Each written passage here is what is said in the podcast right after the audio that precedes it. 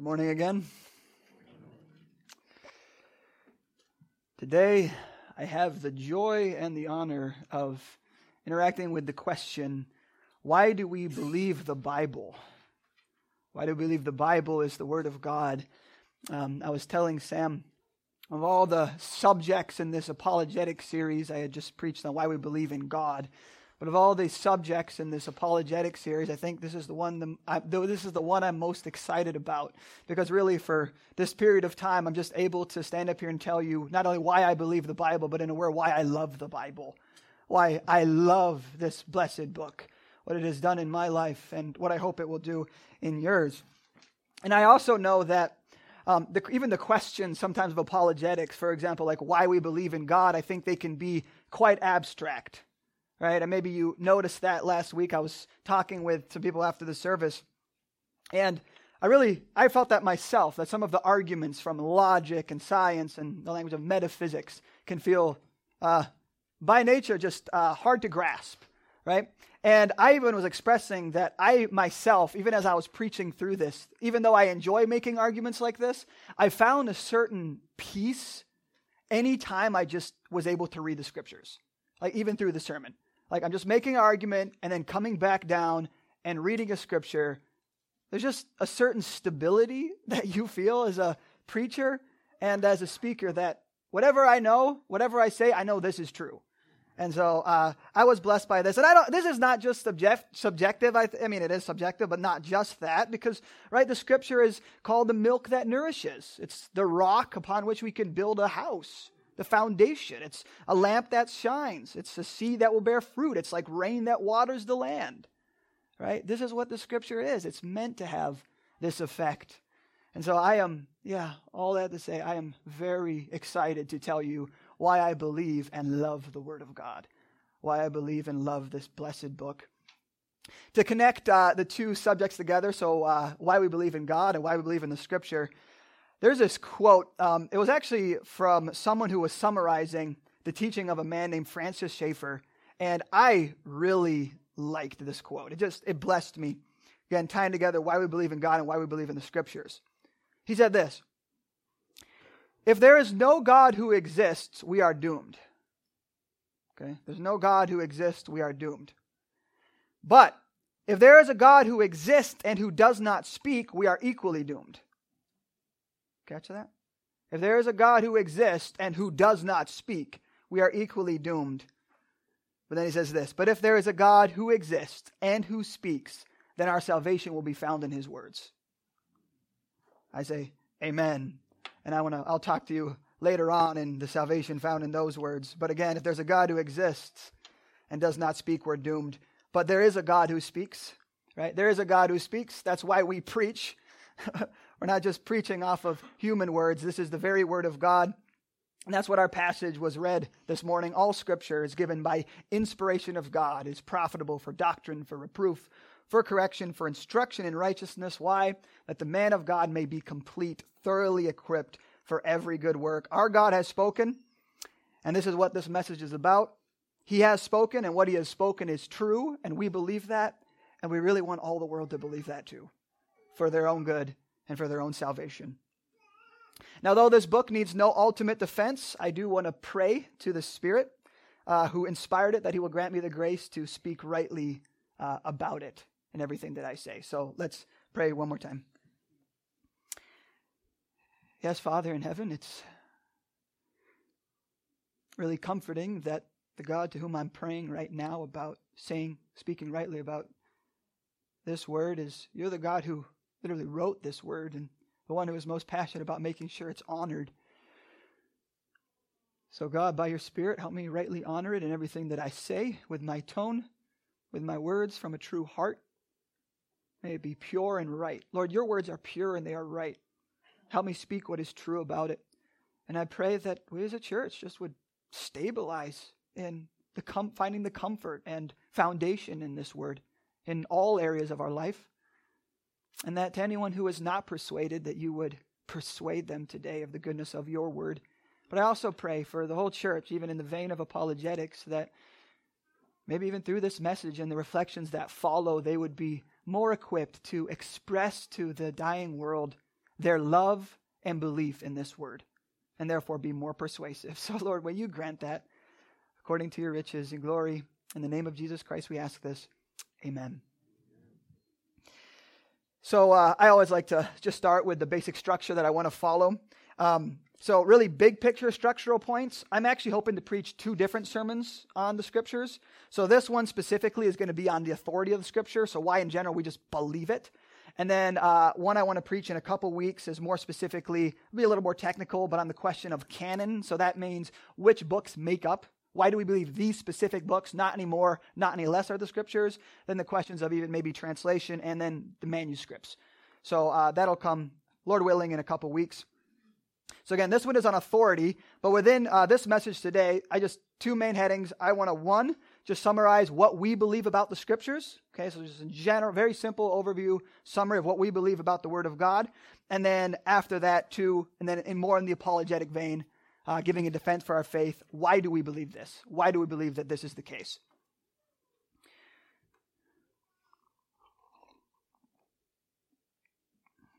All right, so first things first, this is just very simply what we believe about the scriptures. I'll look at 2 Timothy in a second here, but uh, there's this acronym as an overview that I've always found super helpful just for summarizing the doctrine of Scripture. The acronym is CANS. You could also use SCAN, but I like CANS. Either one's fine. But so C A N S, the C means the, the, scriptures are clear. They are sufficiently clear. God meant to, God wrote them in a way that we could understand them, and He wanted us to understand them, right? So C, the scriptures are clear. A, and this is the main one I'm going to focus on today, the scriptures are authoritative because they are God's word. They are an authority in all life and practice. Okay? The N, necess- necessary. God's word is necessary. It is necessary for us to learn of salvation and how we ought to live. But then S, connected with that, it is sufficient. It is sufficient for teaching us the way of salvation and how we as Christians ought to live a life in godliness. Okay, so again, cans clarity, authority, necessity, and sufficiency. I think all of those are absolutely true. But again, now coming back down, my main focus is going to be here on the authority. So looking at our text again, 2 Timothy 3:16 through 17. I'll read it one more time. All scripture is given by inspiration of God and is profitable for doctrine, for reproof, for correction, for instruction in righteousness, that the man of God may be complete, thoroughly equipped for every good work. All right, now notice the phrasing of this. All scripture, all of it, okay, all scripture is given by inspiration of God. And this is the phrase I'm just really going to linger on here, okay? All scripture is given by inspiration of God. Now, I don't really normally dive into the Greek, but I think it helps actually here. So, right underneath the phrase is given by inspiration of God, the Greek word that is beneath that is the word thea, theopneustos, okay? Theopneustos, which is two words combined into one, two Greek words combined into one. On the one hand, it is God, theos, on the other hand, it is pneustos, the breath, okay? So it's two words combined together God and breath, God breathed. That's the word given under, given by inspiration of God. And so this is what Paul is saying here. Although God wrote through human means, he inspired it. Right? Although God wrote by human means, he inspired it. So intimate is the connection, okay? So intimate is the connection between scripture and God's mouth that it can be called God breathed, literally coming from the very lips of God. This is what Scripture is it comes from the mouth of God. And Jesus obviously believed this too. Very famous passage in Matthew 4. It is written, Men shall not live by bread alone, but by every word that comes from where? Comes from the mouth of God right? It is written, man shall not live by bread alone, but by every word that comes from the mouth of God. We believe that all scripture, all 66 books that we have before us, are given by inspiration of God, breathed from the mouth of God. He used human beings to write his very, very words. Now, this is a very important point to consider when we're thinking about scripture. Because since the scriptures are the very words of God, then in a very very important sense, what you believe about the scriptures, you also believe about God. Okay? Since the scriptures are the very words of God, your doctrine about scriptures will usually reflect your doctrine about God. For example, if you say that the scriptures can be wrong and it is God who spoke it, what are you saying about God? Right? If you say that the Bible contradicts itself, what are you saying about God? He's a liar, right? If you are saying that the Bible is immoral in what it teaches, what are you saying about God?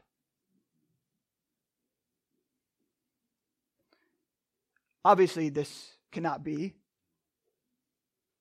Friends, the Word of God is breathed out by the perfect King of Kings. It is perfect in absolutely everything that it speaks to. It is perfect in everything that it speaks to. And I actually really like the way our, our statement of faith words it on the scriptures, so I'll, I'll read it and then make a couple thoughts. This is how we say it. All that now needs to be known of God, man, and salvation has been revealed in God's Word, the Scriptures, the 66 books of the Bible. These documents have come to us preserved by the Spirit as fully faithful representations of the original manuscripts, which are God breathed. Okay, and this, this last part I think is really important. Although penned by human authors, are without error in all areas that they address. Okay, they are without errors, error in all areas that they address. Now, I'm underlining this last part because I think it's increasingly important. All areas that they address. Now, the reason I think this is important, maybe the story will help showcase it to you. Um, sometimes people in the church, if they're traveling somewhere, if they're going to college somewhere, will ask me, hey, can you look up a church for me? And so, like, I'm happy to do that. And so, a couple months ago, someone asked me, hey, look up a church for me in this certain college town. And so, I was looking up churches. And one of the first things I do, I go on the website, and um, just a couple things I like to look at. But one of the first things, what do they believe? What do they believe in general? But what do they believe about God and about the scriptures? And uh, one of the first churches I pulled up for this gentleman this is what it essentially said about the scriptures, okay? We believe that the Bible is without error whenever it speaks to spiritual matters. Okay? We believe that the Bible, and this is just my summary of what it was saying, we believe that the Bible is without error in all spiritual matters. Now, you might think this is semantics. This absolutely isn't. Okay? But, but here's the hard part it's not what they're saying, it's what they're not saying. Because I would agree, yeah, the Bible is without error in all spiritual matters. Okay, we agree with that. But if that's all you say, if the Bible is only without error in spiritual matters, then what are you leaving room open in that it can be an error from?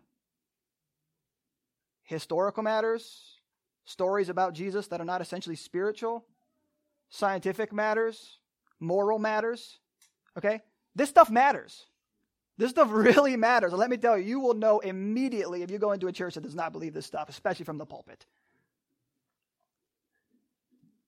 We believe the scriptures are penned, though penned by human authors, are without error in all areas that they address. Period. Now, I, I really mentioned this in uh, an apologetic sermon because what I've noticed in observing apologetics and even my own heart is there's this strange temptation when you're defending the faith explaining to someone what you believe, to give up some of these doctrines that uh, maybe are a little more embarrassing.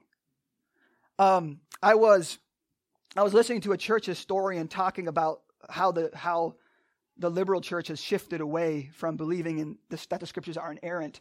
And he pointed out that in almost every case, when a theologian would make the case we shouldn't believe in the inerrancy of Bible, it was based upon the conviction that they were essentially saying, we want to be more persuasive to the unbelieving world. So we got to get these things out of the way so that they can then believe. It is, I think, really hard for me to describe how insane I think this is. In other words, I think what they're essentially saying give up the very foundations of our faith to win some to the faith. Right? Give up the, the very book that perfectly reveals Jesus Christ in an effort to win people to Jesus Christ. It doesn't make any sense. I, I thought of this analogy. I, I, th- I think it follows. But imagine there's this king in this mighty, impregnable uh, mountain fortress, meaning the fortress cannot be overcome, right? And he has a large army in there with him. And uh, this other similarly sized army is marching against it, and uh, they have no chance of overtaking the overtaking the fortress. But what if the king's counselor looks and sees the army coming and says, Hey, I have a suggestion. We want to win those people to our side. So this is what we need to do. We need to take down all our defensive systems. Then we need to go out the back door. We should uh, then let them all in the front door. They can do whatever they want inside our fortress. Then we're going to come around the front door. We'll knock on the door and say, Hey, do you want to surrender to us? Okay, this is what it feels like. You can't give up the word of God in an effort to win people to yourself. I would say throw the counselor over the wall. Okay? You can interpret that how you want. But may, just yeah, the main application point I'm trying to make here is brothers and sisters, do not give in give up what you believe in in order to persuade the unbeliever, particularly this point. Do not be ashamed of it. This is God's word and it is without error in everything it addresses. Okay? It is God's word, it is without error in everything it addresses. Our God has spoken. Our God has spoken.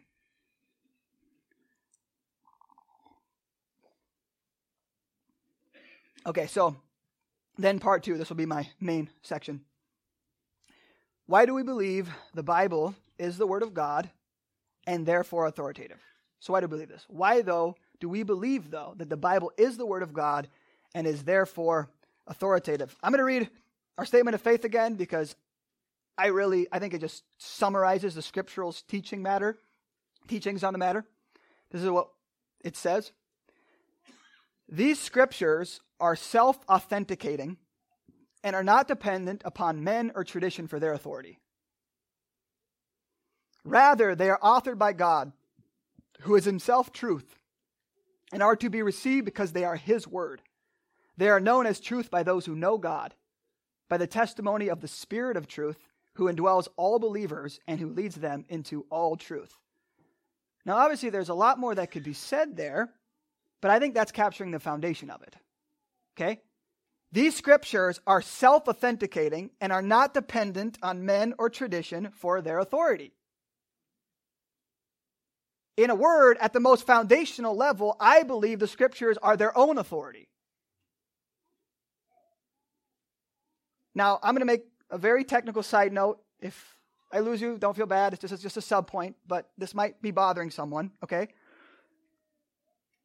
I am claiming here that I think the scriptures are self authenticating, therefore dependent on themselves. In a word, there is nothing that can stand over the scriptures judging them.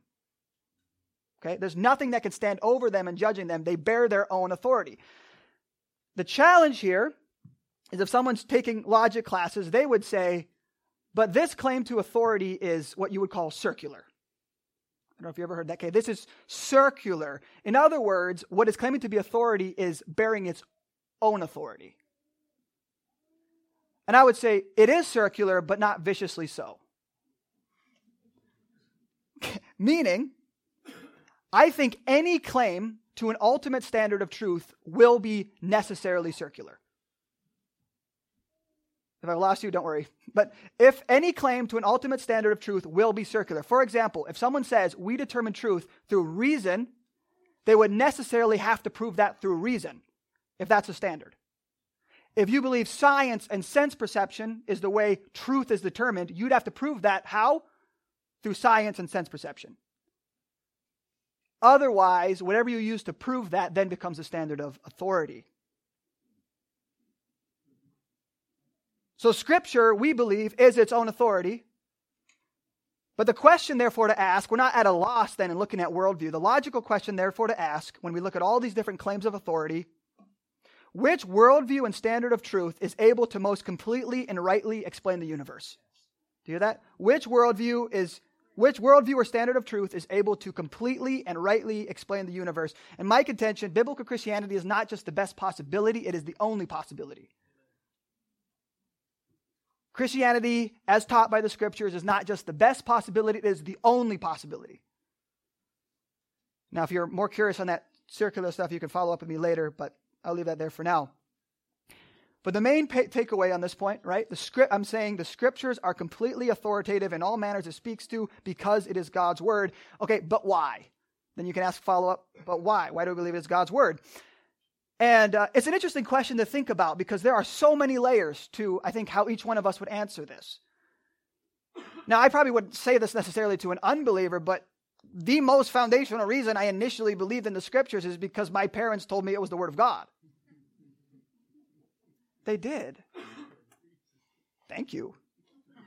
Like, I'm serious. They told me it was the Word of God. They lived it as the Word of God. They read it to me. They prayed it over me. I saw them read it. It built a serious foundation in this guy that won't be easily shaken. I still remember when I was eight, I got my first Bible as well. My first full Bible. I was so proud of that thing. Had a blue leather cover on it to keep it safe. It even it was a full Bible, but it even had some full color pictures in it. About ten of them. You remember? I think it's still at your house, mom and dad. Yeah. But then one day I actually I took it to a Bible study. Ten years later, I was 18, and my friend leaned over. He's like, "Oh, your Bible has pictures in it." So I ret- so I retired that Bible.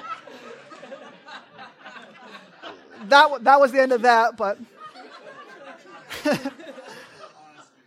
okay, I, am off track. But I, it's still at my mom and dad's house. But the point I'm making is just the, all my life, you know, growing up in scriptures, and I'm just going to say it again, it built a foundation which will not be easily shaken. If I'm being honest, that was the initial foundation stone, the cornerstone, uh, and I am beyond grateful for that, mom and dad. I pray that I would do the same for little Timothy. And so, yeah, an application, um, parents, tell your children that the Bible is the Word of God. And don't just tell them, read it to them, and show by your actions that you believe that is the case. At the end of the day, it's probably going to be the most persuasive thing to them. And I would also say, even just in general, even if you're not a parent, as a Christian, to someone you're evangelizing or walking with, the most one of the most persuasive things will be that you just speak it and you live it. You believe this is the word of God.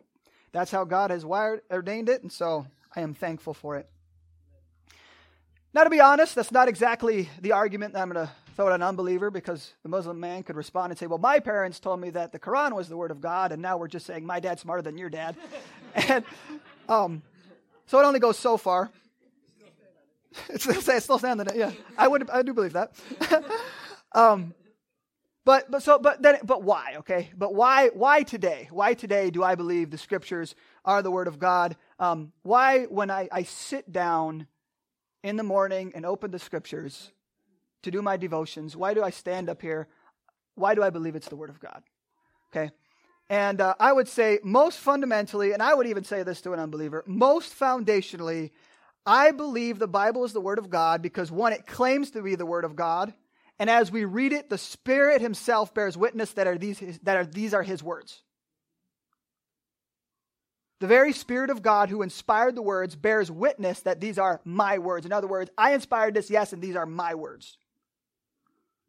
In a way, I'm saying this is the word carrying its own authority. And this is actually what the scripture teaches about it. In 2 Corinthians, 1 Corinthians, the natural man does not accept the things of the Spirit of God, for they are folly to them. And he is not able to understand them because they are spiritually discerned. So if you believe the word of God today, you truly do, I believe it's ultimately because the Spirit bears witness in your heart that these are his words. If you believe the scriptures are the word of God, I believe ultimately it's because the Spirit is bearing witness. These are my words. My sheep hear my voice, and they know me, and they follow me. Okay? I hear the sweet voice of my good shepherd as I read the blessed word. And I am, okay, and here's the thing I am very willing to say that to an unbeliever. I hear the voice of my shepherd when I read this word. And, I, and then I would go on from there and, and, and through these other ways too. But this is the foundational reason. And this has been the foundation for Christians throughout many, many centuries. Um, this is not just some modern fundamentalist thing. No, no, this is how Christians have viewed it through centuries. Uh, the 1689 London Baptist Confession, of course, based off the Westminster here, it says this We may be moved and induced by the testimony of the Church of God to a high and reverent esteem of the Holy Scriptures, the heavenliness of the matter, the efficacy of the doctrine, the majesty of the style, the consent of all the parts, the scope of the whole, which is to give glory to God, the full discovery it makes of the only way of man's salvation, and many other incomparable excellencies and entire perfections thereof. These are arguments whereby it does itself abundantly evidence itself to be the Word of God. But here's where it's going. Yet notwithstanding, I know this is tougher language, but stay with it. I think it's beautiful. Yet notwithstanding, our full persuasion and assurance of the infallible truth and divine authority of the Scriptures is from the inward work of the Holy Spirit, bearing witness by and with the Word in our hearts. Amen? Our full assurance and persuasion and of the divine authority is from the inward work of the Holy Spirit, bearing witness by and with the Word in our hearts. And I think the gift from God is that this will deepen over time. I believe that the more time we spend in His Word, hearing God's Word, living by the Word, the deeper and in more ways the Holy Spirit will persuade us that this is His Word. Spurgeon said, Nobody ever outgrows the Scripture. The book widens and deepens with our years, and I think our persuasion that this is His Word will widen and deepen with the, with the years and have very many different aspects and angles.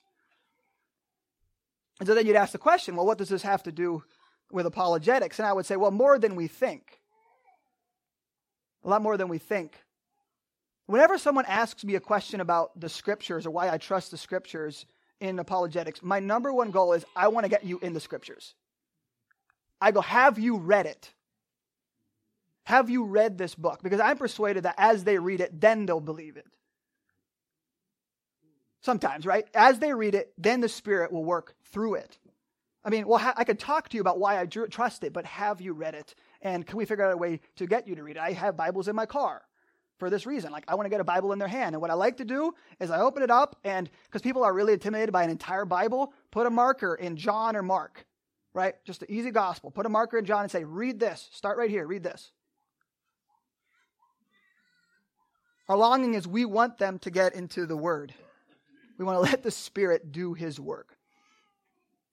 And then also, uh, you're going to probably notice as I'm even preaching this sermon, the things that I'm really sharing are specific things that the Lord has persuaded of my own heart as I've been reading the Word of God. And they're very sweet to me. And I've noticed, and I share these things with unbelievers, and I have noticed that these things that are sweet to my heart is what is most persuasive to people. Okay? It is what is most persuasive to people. And so, what I want to say, even as an application here, um, kind of at the beginning of this, as I'm going to keep working through it. I think sometime, maybe today or this week, just sit down and kind of like I'm doing here, ask yourself, why do I believe the Word of God? What are the different ways that the Spirit Himself, through His Word, has borne witness that it is His Word? And really think through these things and praise the Lord for that. And then think through how those can be reasons that you can even give to people because those are going to be really persuasive. The different some of you have read the Bible for about 5 times as long as Daniel has, maybe plus. You have seen his faithfulness for many decades. I think you have many reasons why the Lord has been faithful in his word and so share this with people. Share this with people. This is ultimately the most persuasive. So that's my encouragement. Take a moment and just ask that question sometime this week. So that's, I think, a very important foundational point but if I was continuing to make the case, um, I would say this. Another reason I believe the Bible is the Word of God, because the Bible, as written by God, provides the only and complete worldview through which the world makes sense. Okay? The Bible, as written by God, provides the only and complete worldview through which the world makes sense against the Quran, against the Veda, against the Book of Mormon, against the thoughts of atheism, agnosticism, scientific, scientism, rationalism. It is the only book through which the world makes sense. Do not conform, Paul says, any longer to the pattern of this world, but be transformed by the renewing of your mind. The pattern that is of Scripture is the only one through which the world makes sense. C.S. Lewis put it this way I believe in Christianity, you could say the Scriptures, as I believe that the sun has risen. Not only because I see it, but because by it I see everything else. I really like that. I believe in Christianity and the Scriptures as I believe that the sun has risen not only because I see it, but because by it I see everything else. And this is a lot of the case that I'm making, even from why I believe in God, right? So, the big categories of morality and logic and science, this book, or love or beauty and pain, right? This book. And then further down, suffering, justice, and, and the questions of redemption. This book speaks to it. Then even further, like actually in the depths of us, in our, in our emotions of sorrow and of depression, of joy and of peace, there's a psalm for that. It speaks to it. It speaks to our human existence and worldview with what is an undeniable divine majesty and insight. It is the only book and worldview that grants an explanation of the world. I just called my friend yesterday to make sure I had his story right. Um, I went through the TPA together with him. He's called Jason Contigo. He's a pastor in New York State. He was a New York police detective, um, and his task was specifically to work with child abuse. So to find out find out these problems that are happening with little children, even sometimes sexual. And it was pretty intense talking with him. But his testimony, the way he described it is like, yeah, this was my testimony. That essentially, after years of seeing some of the darkest stuff that he had, that some of us probably could never dream of in the slums of New York, and wrestling with the question, how does one explain this? And is there any hope for this little child after this? And realizing that his worldview did not give an answer. He found his way to Christ and the scriptures. And he's like, this is it. This is it. Not only does this explain the pain and the suffering, but also, there is justice coming. But there's also redemption for this little child.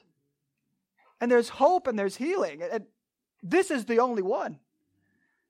So if you ever get to talk with this dude, Jason Contigo, what a blessed brother. And he actually went into the ministry because he wanted everyone to know about this. And he was ordained about six months ago down in Long Island. Just amazing, amazing story.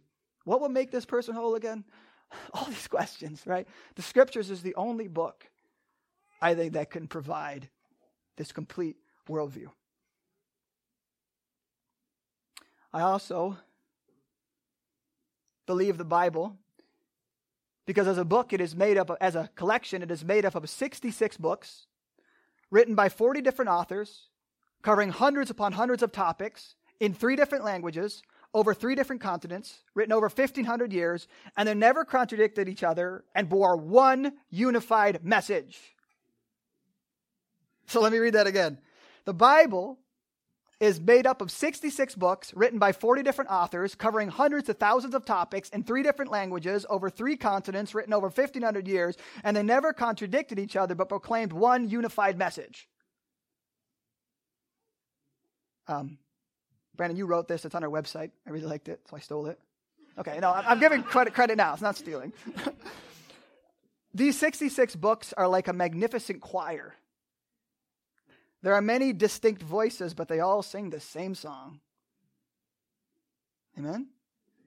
How can so much unity exist in the midst of such diversity? All the authors of the Bible have this in common. The Holy Spirit helped and guided and carried each of them along as they wrote down God's words. Amen.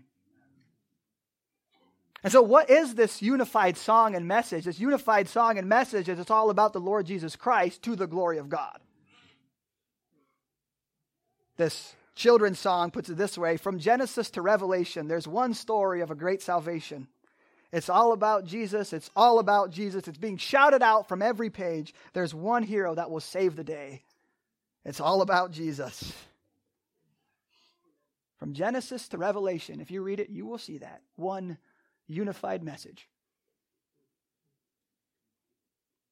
Jesus said this You search the scriptures, for in them you think you have eternal life, but these are they which testify of me. Or in Luke 24, then beginning with Moses, within all the prophets, he, Jesus, explained to them all the things concerning himself in the scriptures. Now, in response to this, the unified message, I've heard some people say, well, hold on, there's contradictions in the Bible. And the way I just generally like to respond, well, I read it through this many times, and I've never come upon one. But if you want to, but if you want to uh, find some and bring them up to me, we could talk about them. i will happily do that. No, I might not have an answer right away, but I'll look into it at least. This is actually somewhat what Spurgeon said. He said, Men talk of the mistakes of Scripture. I thank God that I have never met any. Mistakes of translation there may be, for translators are men, but mistakes of the word, original word, there can never be. For the God who spoke is infallible, and so is every word he speaks, and in that confidence we find delightful rest. I like that. Amen.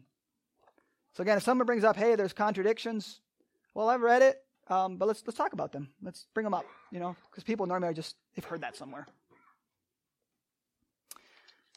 Next, I believe in the scriptures because its authors, particularly in the New Testament, were eyewitnesses of the events that they recorded. And uh, in the New Testament, this is really made clear.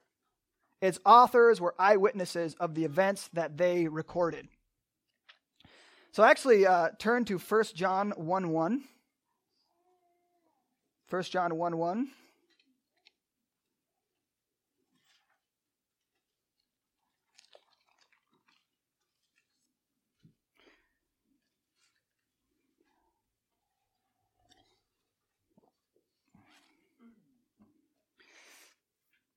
Here we go.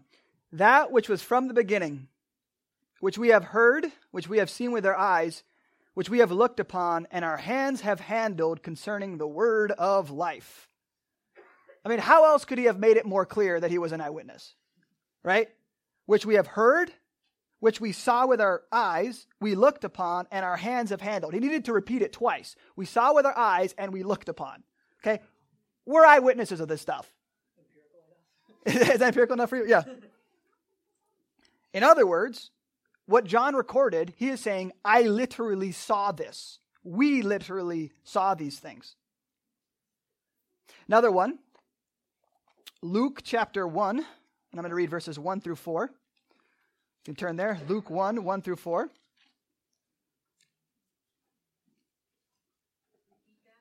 Luke 1, 1 through 4. First four verses of Luke. Here we go. Inasmuch as many have taken it in hand to set in order a narrative of those things which have been fulfilled among us, just as those who from the beginning were eyewitnesses of the ministers of the word delivered to us, it seemed good to me also, having had perfect understanding of all things from the very first, to write to you an orderly account, most excellent Theophilus, that you may know the certainty of this th- these things in which you were instructed. Now, Luke is saying, I wasn't maybe a specific eyewitness, but these things were reported to us from them who are themselves very eyewitnesses. And my task, he's saying, is to write down an orderly narrative of the things that were literally seen by eyewitnesses. Now, I think what's an even more interesting point from an empirical standpoint, and uh, Voddie Baucham helped me see this, he said, all these things were written at the time of other eyewitnesses. Which is important, okay? All these things were written at the time of other eyewitnesses, okay? So 1 Corinthians 15, Either you could just listen along or you could flip there if you want. So 1 Corinthians 15, 3 through 8. And so here Paul is making the case for specifically the resurrection, I think, as recorded in the Word. This is what he says For I delivered to you, first of all, that which I also received that Christ died to our sins according to the Scriptures, and that he was buried, and that he rose again the third day according to the Scriptures. So appeal to the Scriptures here. And then he was seen by Cephas, then by the 12, and then he was seen by over 500 brethren at once. Okay, this is the point I'm making here. Of whom the greater part remain to the present, but some have fallen asleep. In other words, there is at least 301, I think two, maybe 251 individuals who are alive at this time when Paul wrote this. His point, you can check my sources. Okay? There are at there are hundreds of eyewitnesses that are still alive that you can go check this story on. That is really hard to mess up. Whom the greater part remain to the present. At a minimum, 250. At a minimum. Again, I just think this bears undeniable proof. Now, these, now I would keep going. This is a slightly different point, but within the same vein, These same eyewitnesses bore witness to events, sometimes supernatural events, were, which were prophesied centuries to millenniums before. Do you hear this?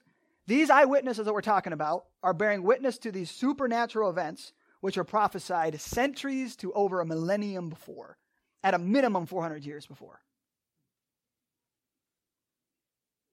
And I think this is one of the precious things about reading the scriptures, right? The whole Bible is because if you read from left to right, you're going to read all these prophecies, and by the time you get to the right side, the New Testament, then you're going to see them being fulfilled. Hundreds of them. Now, I'm actually just going to read a list of them. This is going to probably take a couple minutes, but just so you, this is a very small sampling of fulfilled prophecies in Jesus Christ. But I'm just going to read a summary of them and realize this is a small sampling, but just so you, you feel somewhat of the weight of what was fulfilled in the presence of eyewitnesses. So in Genesis 22 18, God said all the nations would be blessed through Abraham's offspring. Numbers 24 17 said Jesus would be from the line of Jacob. Isaiah 11 1, Jesus would be from the line of Jesse. Jeremiah 23 5 through 6, Jesus would be from the line of David. Micah 5 2, Jesus would be born in Bethlehem. Isaiah 7 14, he would be born from a virgin. Isaiah 9 6 through 7, he would be born and the government would be upon his shoulders.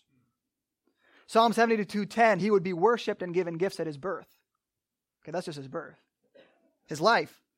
Psalm 46 through 8, he would be the perfect sacrifice. Psalm 78, 1 through 2, he would teach in parables. 2 Samuel 7, 12 through 13, he would be of the line of David. Isaiah 9, 1 through 2, his ministry would begin in Galilee. Isaiah 40, 3 through 4, his ministry would be preceded by a voice calling aloud in the desert. Isaiah 53, verse 3, he would be despised and rejected. Zechariah 9 9, he would come riding on a donkey. Zechariah 11 13, he would be betrayed for 30 pieces of silver. That's just his life. This is just a couple from his death. Exodus 12 21 through 23, he would be the Passover lamb. Exodus 12 46 and Numbers 9 12, none of his bones would be broken. Numbers 21 9, he would be lifted up as a serpent in the wilderness. Psalm 22 1, he would be forsaken. Psalm 22 8, he would be mocked. Psalm 22 15, his mouth would be dry. Thousands, a thousand years before. Psalm 22 16, his hands and feet would be pierced. Verse 18, lots would be cast for his clothing. Psalm 31 5, he would commit his spirit to God. And then Psalm 16:10 and this is what the apostles preach, he would not be abandoned to the dead, but be resurrected from the dead. And what the New Testament is saying is there are hundreds of eyewitnesses who saw these things take place. And you could go check with them.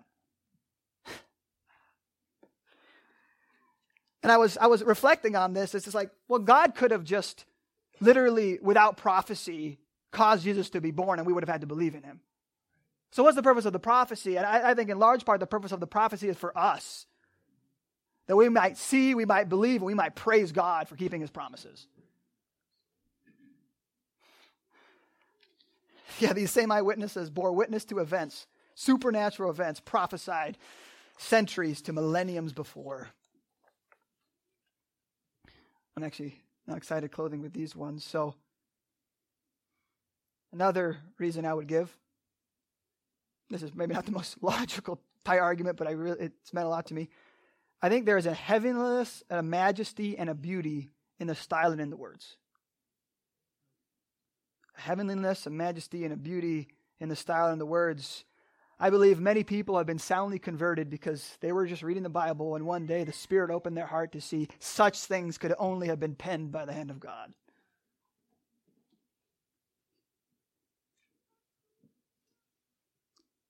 Next, and finally, the final reason I am persuaded that this is God's Word is because it is the only book that perfectly reveals the Lord Jesus Christ. Though the Bible gives a very clear understanding of sin in the world, it's been described that the Bible is able to describe mankind. How is man so noble? Right? Made in the image of God. But how can man do such vile things at the same time? How do you deal with that? The scriptures answer is man was made in the image of God, but man fell. And so, though Scripture teaches this and that there's sin and there's in, in the world and there's going to be judgment, and though I know by the Scriptures I stand condemned before God, also revealed in these blessed pages is a story of redemption and hope so glorious that no man could have dreamed it up. It's a really good story. These are the kind of things that angels long to look into. It is a story so glorious in redemption and hope that no man could have dreamed it. In fact, it is so awe inspiring that its very mystery is only discerned when it is revealed to them by the Spirit of Him who authored it. These things which angels long to look into. Again, Francis Schaeffer put it this way if there's no God who exists, we're doomed. But if there's a God who exists and does not speak, we're equally doomed. But if there's a God who exists and who speaks, then our salvation will be found in his words. Our salvation is found in his words. Because in this book is revealed the story of the blessed Son of God, the Lord Jesus Christ. Because we were all dead in our sins and trespasses. We all transgressed. We were noble, but very vile in our sins. But God so loved the world. And, you really, you, I feel like we say this a lot, but, but just slow down and realize how astonishing this claim is. God literally became man because he so loved the world. He literally became man and was born of a virgin in a very specific stable on a very specific night at a very specific time in a very specific town. And he came, God literally became man to come and die. And then this same Jesus Christ lived this perfect life, but all along going where? Where? Going to the cross where he was going to be crucified on a certain cross on a certain hill, Golgotha, outside of a very specific city at a very specific time. And it was going to please Yahweh to crush him, to please God to crush him in our place. The Lord Jesus Christ hung, God Himself hung on the cross and was punished in our place for what we rightly deserve. You can't dream this stuff up. Then they laid him in the tomb, and there were three days to fulfill a prophecy again. And then our God rose him in power from the dead. He had conquered sin, he had conquered death, and anyone who believes in him will be saved. Anyone who believes in him will be saved. And it's not only that, he's sitting at the right hand of God and he is interceding for his people now.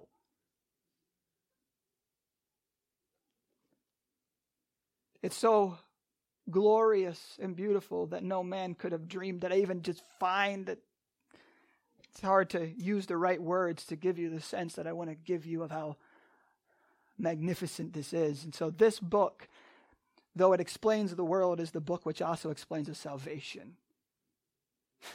the only way of salvation through which we might be saved. And this is the first time you're reading this, Actually, something I really need to add. What's even more shocking, he doesn't say, okay, now work all your way to me and then you'll be saved. It's like, no, believe on the Lord Jesus Christ and you will be saved. Not by works of righteousness which we have done, but according to his grace, he will save us. He'll save you based upon what the Lord Jesus Christ did. You can't make this stuff up. So I'm so thankful to our God that he did this. And if you do believe on the Lord Jesus Christ, you will be saved the God who prophesied all those great prophecies in Scripture, he will make sure that happens. And you will be in glory with him forever. So believe on the Lord Jesus Christ today. If you have any further questions about the Scriptures or about this story, we want to talk with you. 1 Corinthians 2 6 through 10 says this Among the mature, we do not impart wisdom although it is not a wisdom of the age or of the rulers of this age who are doomed to pass away, but we impart a secret and hidden wisdom of God, which God decreed before the ages for our glory. None of the rulers of this age understood this, for if they had, they would not have crucified the Lord of glory. But as it is written, when no eye has seen, nor ear heard, nor the heart of man imagined what God has prepared for those who love him. These things God has revealed to us through the Spirit. Through the Spirit searches everything, even the depths of God in this blessed word. We believe in this word, And I'm so thankful that our God who exists was willing to stoop to speak it to us. Amen. I want to now just open up for a chance of prayer. So, whatever's on your heart, there's going to be some brothers running with mics. So, if you're willing to pray, just raise your hand and they'll bring it to you. Yes, Lord. I, it's beautiful to hear everyone's hearts. I don't have much to add, just my heart is overflowing with thankfulness. Thank you for giving us your word, and thank you that your spirit has worked to persuade us that this is your word. Deepen us in your word. Thy word is truth. In Jesus' name we pray all these things. Amen.